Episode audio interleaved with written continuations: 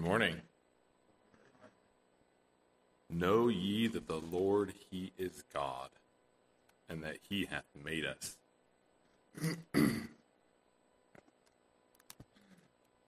Take a moment here and pray before I begin my message. Father in heaven, we come before you this morning and we are thankful that you have made us, that you have called us your sheep. Said you will be here if we are gathered in your name, and we seek to bring you honor and glory this morning and pray you would be glorified, your word would go forth from this place, and that we could um, serve you and that others would see your life in us. Thank you for each one here and pray you bless your word as it goes forth. Pray all this in your name. Amen. Special welcome to Jonathan. Good to see you back. this morning, I'm going to talk on prayer.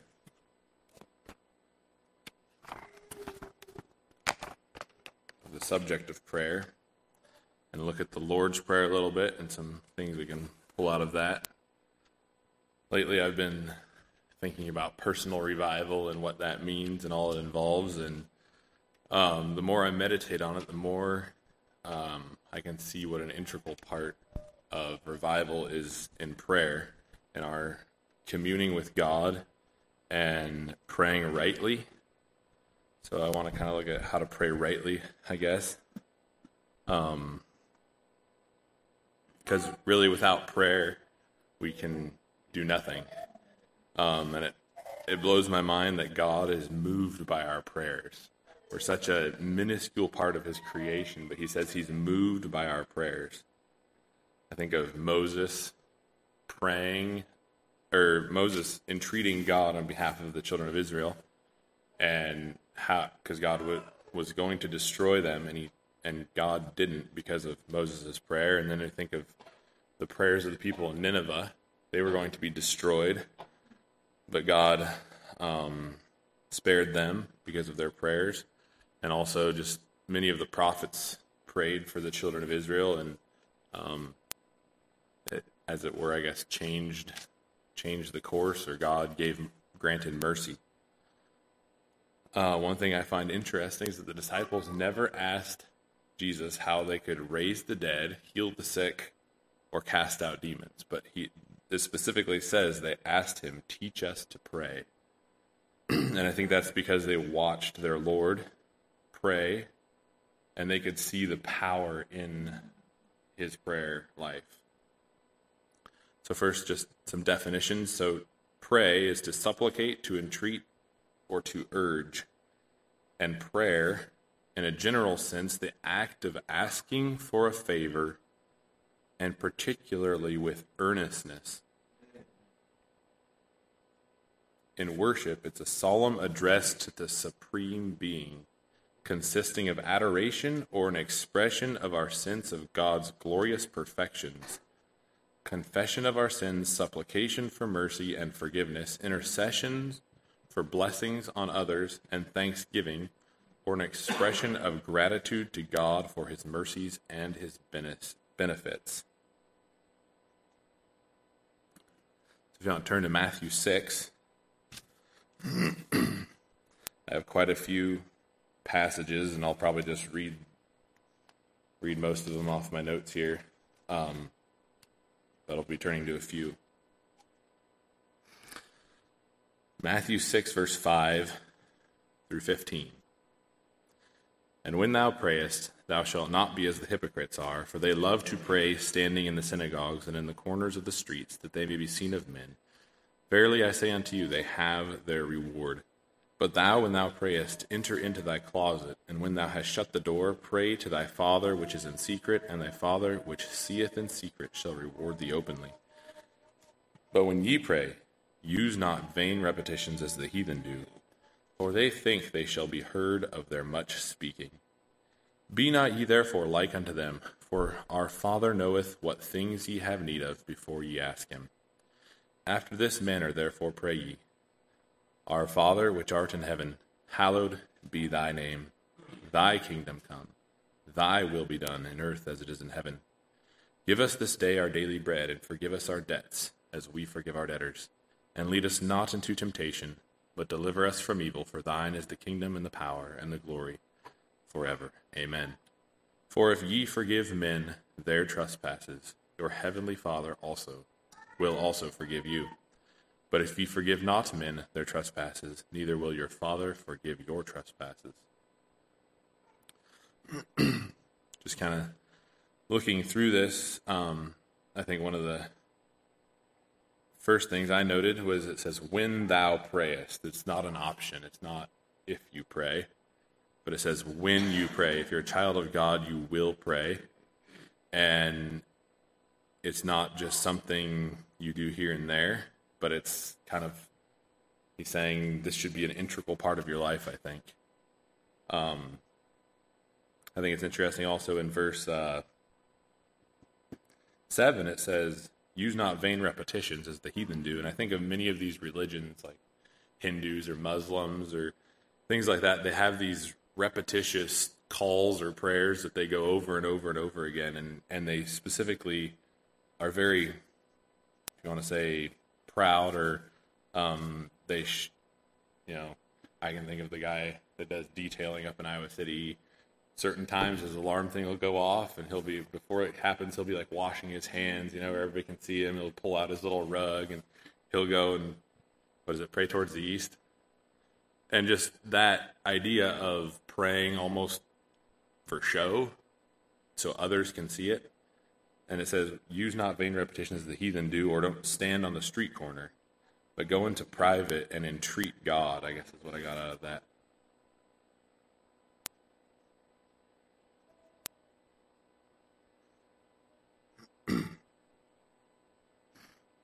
Okay, so moving on, I have a couple points and then some subpoints under them. I'll try and keep it somewhat organized so you can follow along. Uh, so, first is why do we pray?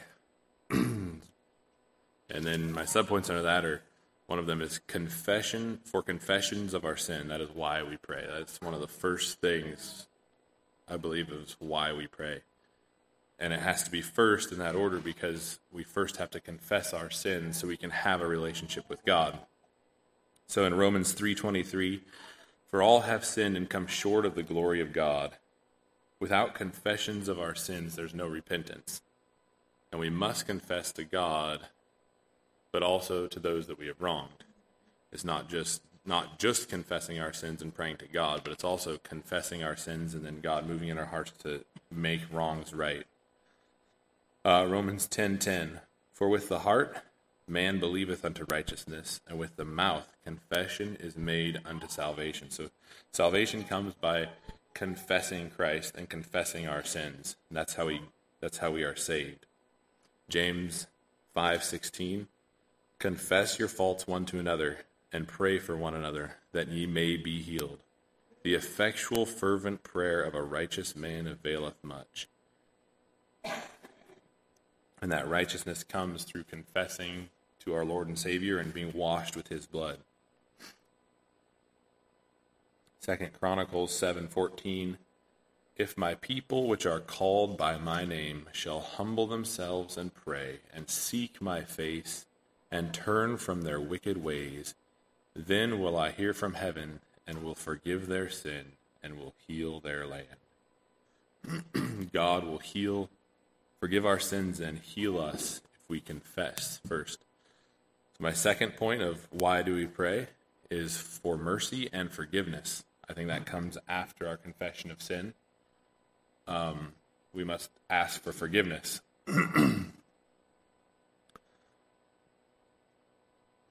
we deserve judgment. We have done wrong. We have sinned. We have sinned against God. We have sinned against others.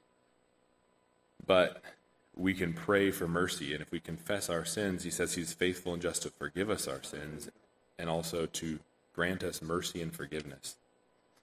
James 5:15 says, "And the prayer of faith shall save the sick, and the Lord shall raise him up, and if he have committed sins, they shall be forgiven him." If we make that confession, and we pray to God and confess our sins, we shall be forgiven. My third subpoint is on why do we pray is worship and praise for what he has done for us. So after confession and forgiveness comes, it should work in our heart to pray to him out of gratitude for what he has done and bring praise and worship to him simply because of God, who God is, the maker of the worlds.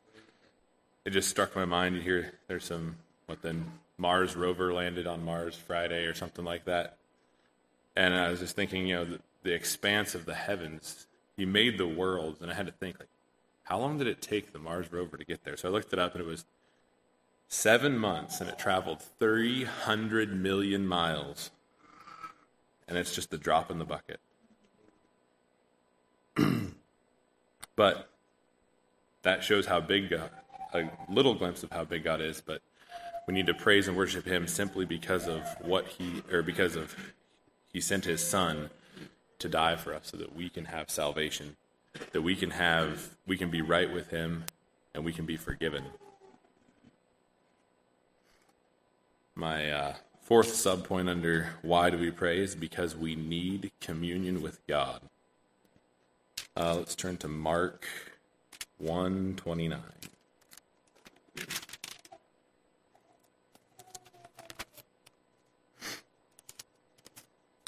Mark 129 through 39. And forthwith, when they were come out of the synagogue, they entered into the house of Simon and Andrew with James and John. But Simon's wife's mother lay sick of a fever and anon they tell him of her. And he came and took her by the hand and lifted her up, and immediately the fever left her, and she ministered unto them. And at even when the sun did set, they brought unto him all that were diseased, and them that were possessed with devils. And all the city was gathered together at the door. And he healed many that were sick of divers diseases, and cast out many devils, and suffered not the devils to speak, because they knew him.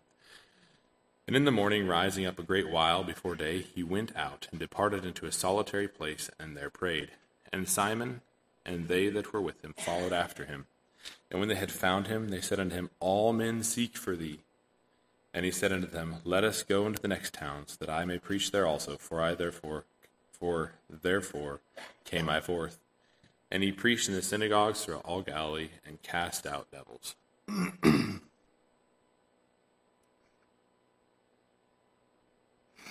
So here we see this kind of a. I went back as far as I did. I mainly wanted uh, 35, but I went back to kind of look at this story. We see that they were traveling. They just arrived at Simon's house. Um, and right away he's healing si- Simon's mother, yeah, Simon's mother-in-law. Uh, and then that evening, the whole city gathers outside and he's healing and um I don't think that was any can I say small feat even physically as far as demanding physically just the, you know they're traveling he's healing he's casting out demons he's preaching all these kind of things and it says I, I can't imagine if they all gathered at their door in the evening and he was healing many and casting out many devils, it wasn't like they were there for a short time. I imagine it was half the night, or I mean, you go to a third world country and a doctor shows up, they they mob the doctor, even though he might not be able to help them. And then you see the desperation of these people, and if they were desperate to be healed or their demons cast out, they're not going to go away just by somebody shutting the door. I don't think. Um, and so you can see it was physically exhausting, I guess you'd say. But it says, in the morning, rising up a great while before day. so here I want to look at um, my point is because we need communion with God, but I want to look at this as even Jesus, the Son of God, needed to commune with his Heavenly Father. And if he needed to commune with his Heavenly Father, how much more do we need to? So in uh, Luke 5:15 it says, "But so much the more went there a fame abroad of him, and great multitudes came together to hear and to be healed of their infirmities. And he withdrew himself into the wilderness and prayed. Just another uh, part of scripture there that talks about Jesus pulling himself apart and praying. Um, this was uh, little excerpt from Adam Clarke here about, and he withdrew himself into the wilderness. It says, or rather, if you look into the Greek, it's kind of implying that he frequently withdrew into the desert. It wasn't just every once in a while, but he frequently, I think the way the Greek words it kind of gives that impression. He made it a frequent custom to withdraw from the multitudes for a time and pray, teaching hereby the ministers of the gospel that they are to receive fresh supplies of light and power from God by prayer, that they be they may be the more successful in their work, and that they ought to seek frequent opportunities of being in private with God. A man can give nothing unless he first receive it, and no man can be successful in the ministry that God has called him to who does not consistently depend upon God, for the excellence of the power is all from him. Why is there so much preaching and so little good done? It is not because the preachers mix too much with the world. Oh, is it not because the preachers mix too much with the world, keep too long in the crowd, and are so seldom in private with God? That spoke to me is how much time, you know, we go to work for 8, 10, 12 hours a day. How much time do I spend seeking God alone?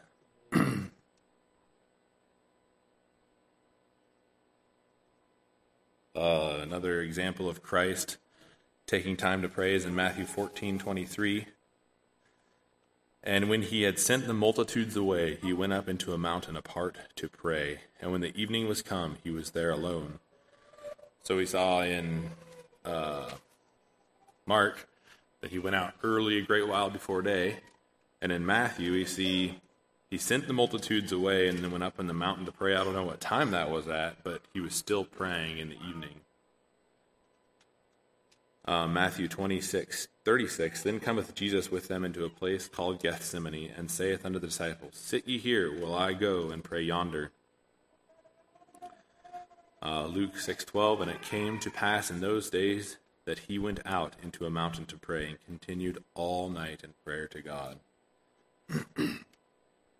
Christ was just as much of a man as you and I.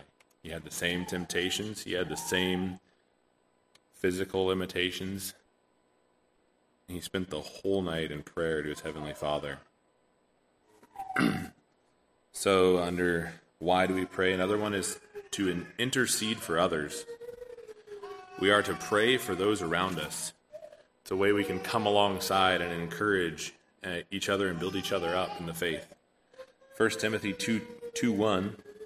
I exhort, therefore, that first of all supplica- supplications, prayers, intercessions, and giving of thanks be made for all men. And then James 5:16 confess your faults one to another and pray one for another that ye may be healed the effectual fervent prayer of a righteous man availeth much.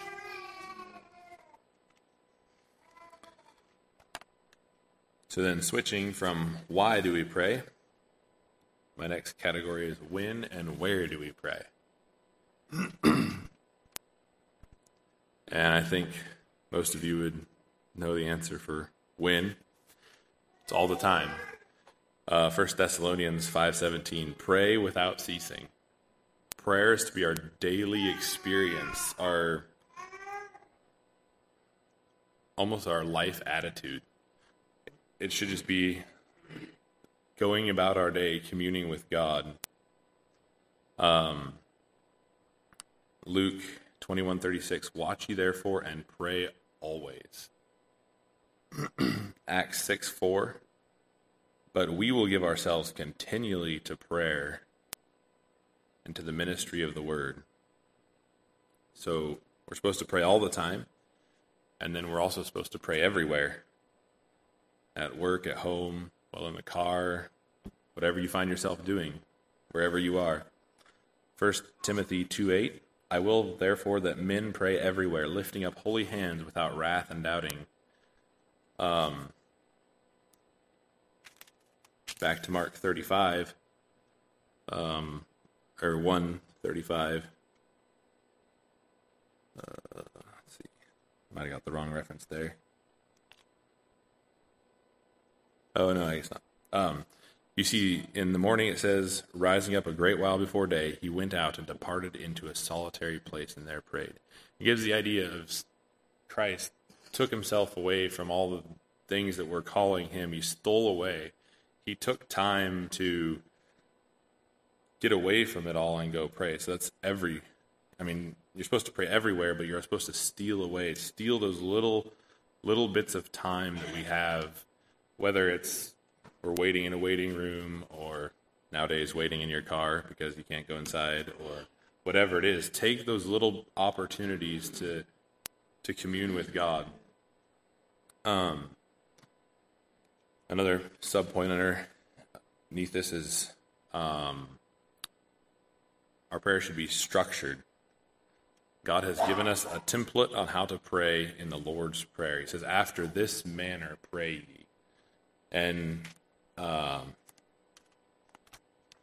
you, there's whole studies you can, can do going through the Lord's Prayer. Um, one of them I found interesting, I found the other day, was the acronym of ACTS and it stands for adoration, confession, thanksgiving, and supplication. And they they were saying it's a good way to pray. First, we adore God, we worship Him, we lift Him up, and then we confess, like I talked about earlier, and we make our hearts right with Him, and then we are thankful and um, grateful for what He has done, and then we make supplications of things others need or we need in our own lives. So that's structured structured prayer, and you could go down lots of that, and it goes so far as there's even you know a lot of uh, forget what type of uh, denominations do it, but they have lots of written prayers that the congregation will quote and things like that. So the other side of structured prayer, there's my other sub point is instantaneously or spontaneous prayer. And in Romans 12 12, it says, rejoicing in hope, patient in tribulation, continuing instant in prayer. It just needs to come out of us at whenever, especially, especially when we're tried. It just needs to it just needs to come naturally. When we have something, we need to have that instant and spontaneous reaction to go to God and talk to Him. Uh, this is one I found that I was very blessed by, or a verse in Scripture. I'd never noticed it before. In Nehemiah 2, uh, 1 through 4, it says, And it came to pass in the month Nisan, and in the twentieth year of Artaxerxes the king, that wine was before him, and I took up the wine and gave it unto the king. Now I had not been before time sad in his presence. Wherefore the king said unto me, Why is thy countenance sad, seeing thou art not sick? This is nothing else but sorrow of heart.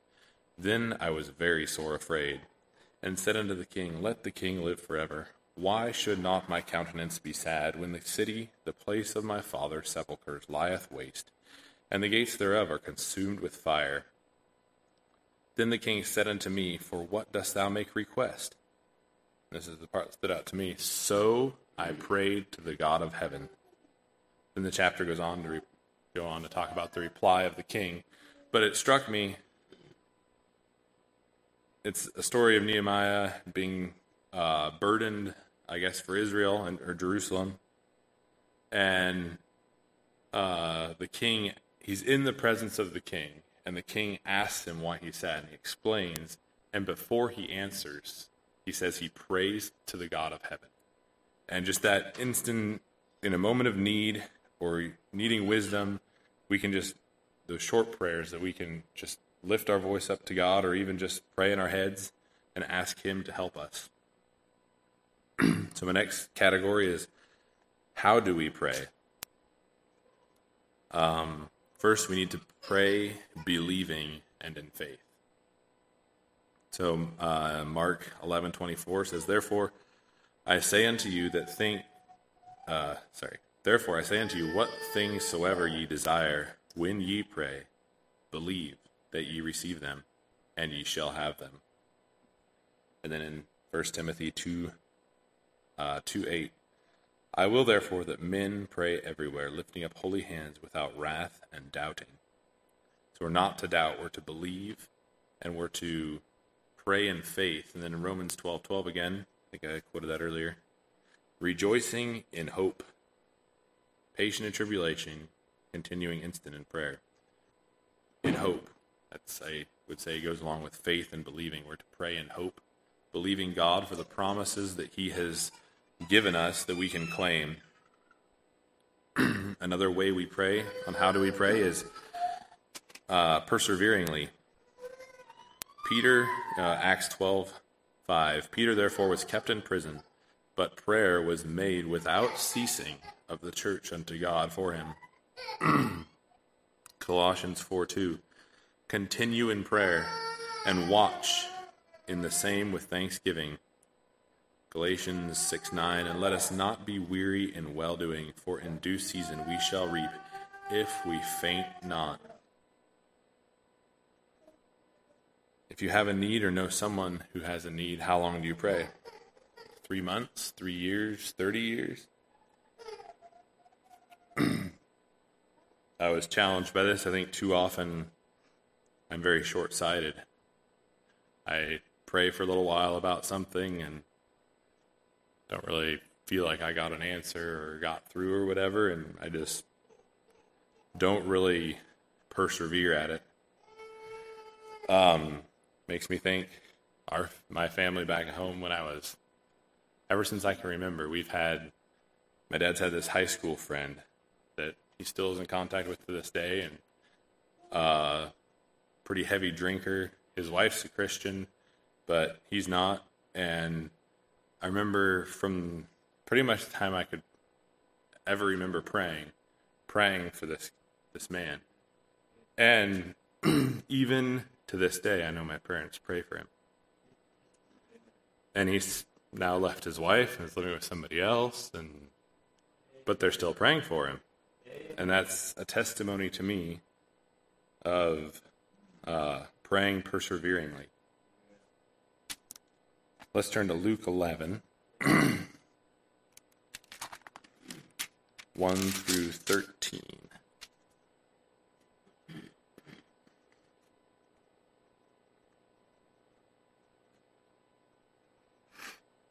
And it came to pass that as he was praying in a certain place, when he ceased, one of his disciples said unto him, Lord, teach us to pray, as John also taught his disciples. And he said unto them, when ye pray, say, Our Father which art in heaven, hallowed be thy name. Thy kingdom come, thy will be done, as in heaven, so on earth.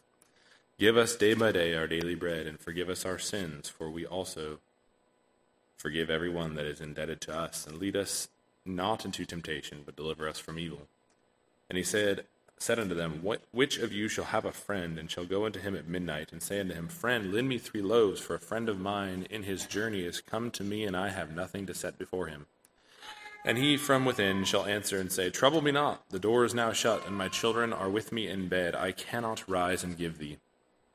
I say unto you, though he will not rise and give him, because he is his friend, Yet, because of his importunity, he will rise and give him as many as he needeth. And I say unto you, Ask, and it shall be given unto you. Seek, and ye shall find. Knock, and it shall be opened unto you. For every one that asketh receiveth, and he that seeketh findeth, and to him that knocketh it shall be opened. If a son shall ask bread of any of you that is a father, will he give him a stone? Or if he ask a fish, will he for a fish give him a serpent? Or if he shall ask an egg, will he offer him a scorpion? If ye then, being evil, know how to give good gifts unto your children, how much more shall your heavenly Father give the Holy Spirit to them that ask him? it never promises in this verse or chapter how soon our prayers will be answered. It just says, Seek, and ye shall find, knock, and it shall be opened unto you. And if uh, and for everyone that asketh receiveth and I think the story there is uh, the emphasis my dad always liked to talk about his importunity. You know, are we are we that way? Are we just keep knocking and keep knocking and keep knocking and keep knocking? I don't think we can tire God out with our requests. And we need to keep seeking Him and keep bringing these things up before Him and uh, keep seeking Him for answers in certain areas. Uh, I want to go over to Luke 18 real quick. Look at a little story there. It's kind of the same thing about importunity. Luke 18, 1 through 8. It's about the unjust judge. and he spake a parable unto them to this end, that men ought always to pray and not to faint, saying, There was in a city a judge which feared not God, neither regarded man. And there was a widow in that city, and she came unto him, saying, Avenge me of mine adversaries. And he would not for a while. But afterward he said within himself, Though I fear not God, nor regard men, yet because this widow troubleth me, I will avenge her, lest by her continual coming she weary me. And the Lord said, Hear what the unjudged just judge saith. And shall not God avenge his own elect, which cry day and night unto him, though he bear long with them? I tell you that he will avenge them speedily. Nevertheless, when the Son of Man cometh, shall he find faith on the earth? This unjust judge was wearied by this woman's coming.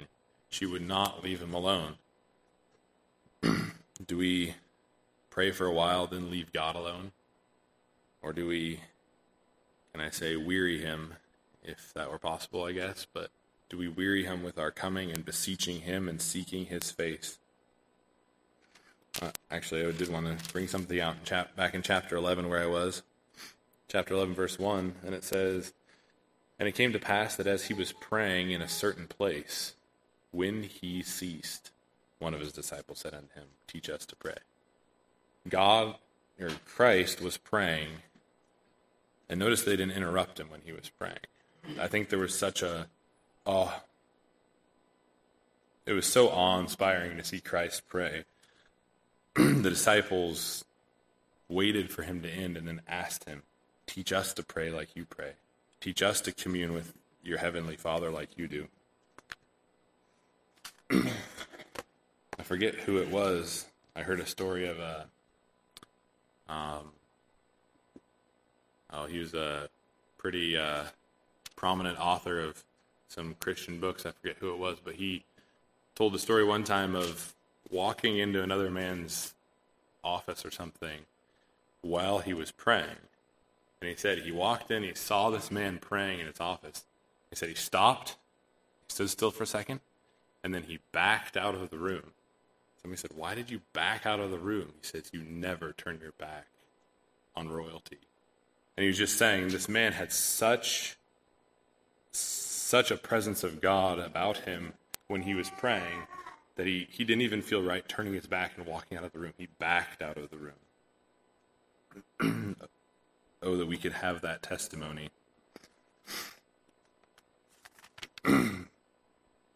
so, on my point of how do we pray, um, I guess going back, we have believing in faith and then uh, perseveringly.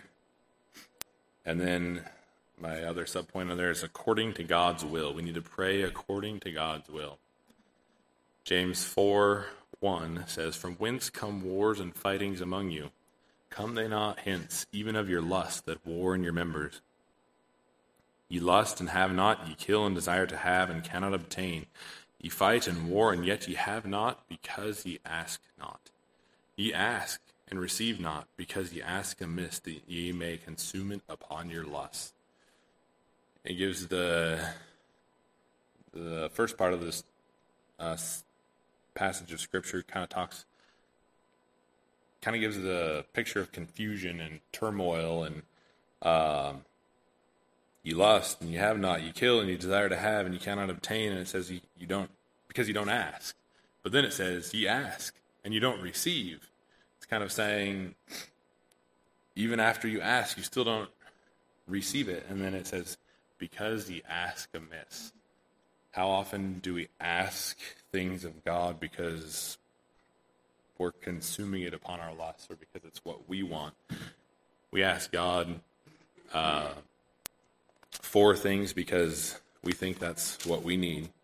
Uh, going back to Matthew 6 and the passage here on the Lord's Prayer there in Matthew 6. Uh,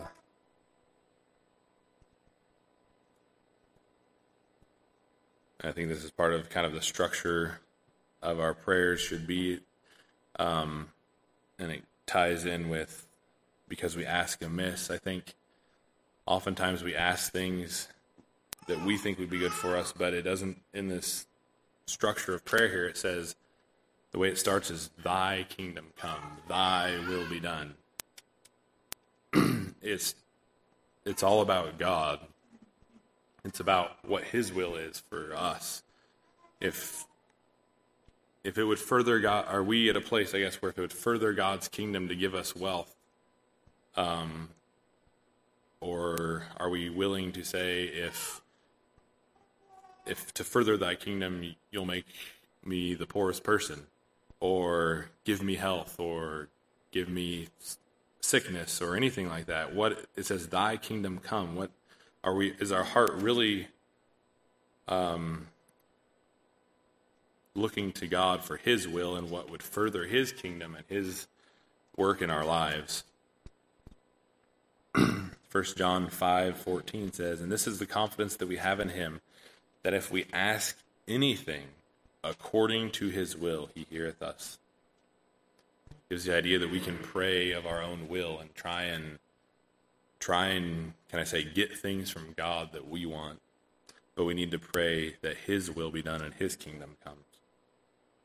Romans 8:26 Likewise the Spirit also helpeth our infirmities for we know not what we should pray for as we ought but the Spirit itself maketh intercession for us with groanings which cannot be uttered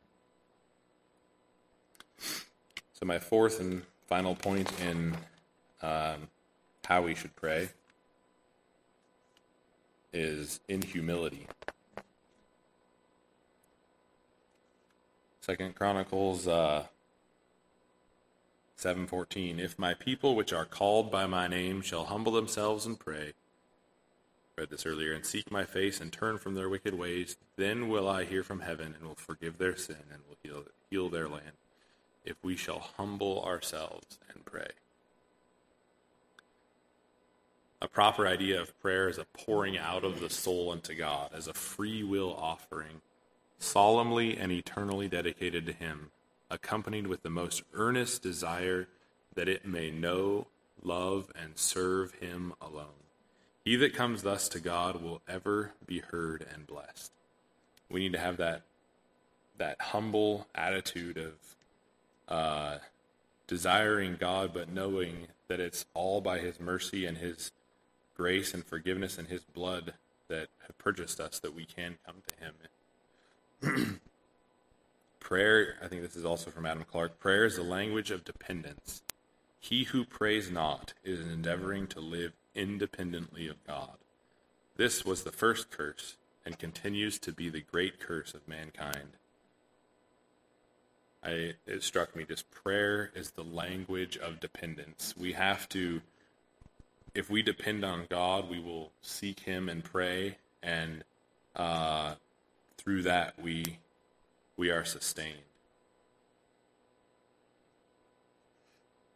But I say unto you, uh, Matthew 5:44. But I say unto you, love your enemies, bless them that curse you, do good to them that hate you, and pray for them which despitefully use you and persecute you. I don't know if any, how many of you have had the humbling experience of being cursed out. I've had a few, or I guess I could say my fair share of it. It seems like. Um, and there's just something about that. It's just like, mm. and uh, even if you aren't in the wrong, I think of this job we were doing last year, and it was a really tight job, and had the mini excavator over on this little driveway that went back to about five households, and this guy came down the driveway. He was not happy that we were on the right of way of his, and he was very upset, and I kind of had this smirk on my face because I thought it was kind of funny because the count. He was talking he was going to call the county, and the county had just been there to inspect it, and he did not like the smirk on my face, and he lit into me, and it was just like mm, afterwards, you know. And but then I, when I was reading this, can I humble myself enough to take that and then go and pray for that man? I mean, it's kind of kind of a funny funny story to talk about in later on or whatever. And this guy, you know, all been out of shape about something that wasn't even his. It was a county right away. So, but then, but was I humble enough? Did I did I act humble enough to show him that I cared for him? and then I know I know I didn't go and pray for him, but it says to pray for them which despitefully use you? Or does my spirit rise up and say, I have my rights, you know? It's it's in the Constitution. I can it's in the laws of the county. I can be in this right of way. I don't know, it just it struck me that we need to have that humble attitude and also humility in prayer and coming to God. and then kind of in closing, um,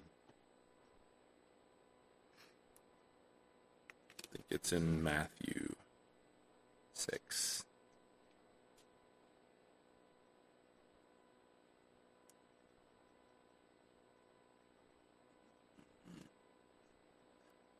Matthew 6, verse 8 says, For your Father knoweth what things ye have need of before you ask him. Our Father knows what we need before we ask. Prayer is not designed to inform God of what we need, but to give man a sight of his own misery, to humble our own hearts and to excite our desires, to inflame his faith and to animate his hope, to rise, raise his soul from earth to heaven, and to put him in, in a mind that, there is, that this is his Father, his country, and an inheritance to be had. That's what prayer should do. It should animate our hope, inflame our faith, and excite our desire for God. So, in closing, Matthew 26, 41 says, Watch and pray that ye enter not into temptation. The spirit indeed is willing, but the flesh is weak. And then in 1 Peter 4, 7, by, but the end of all things is at hand. Be ye therefore sober and watch unto prayer.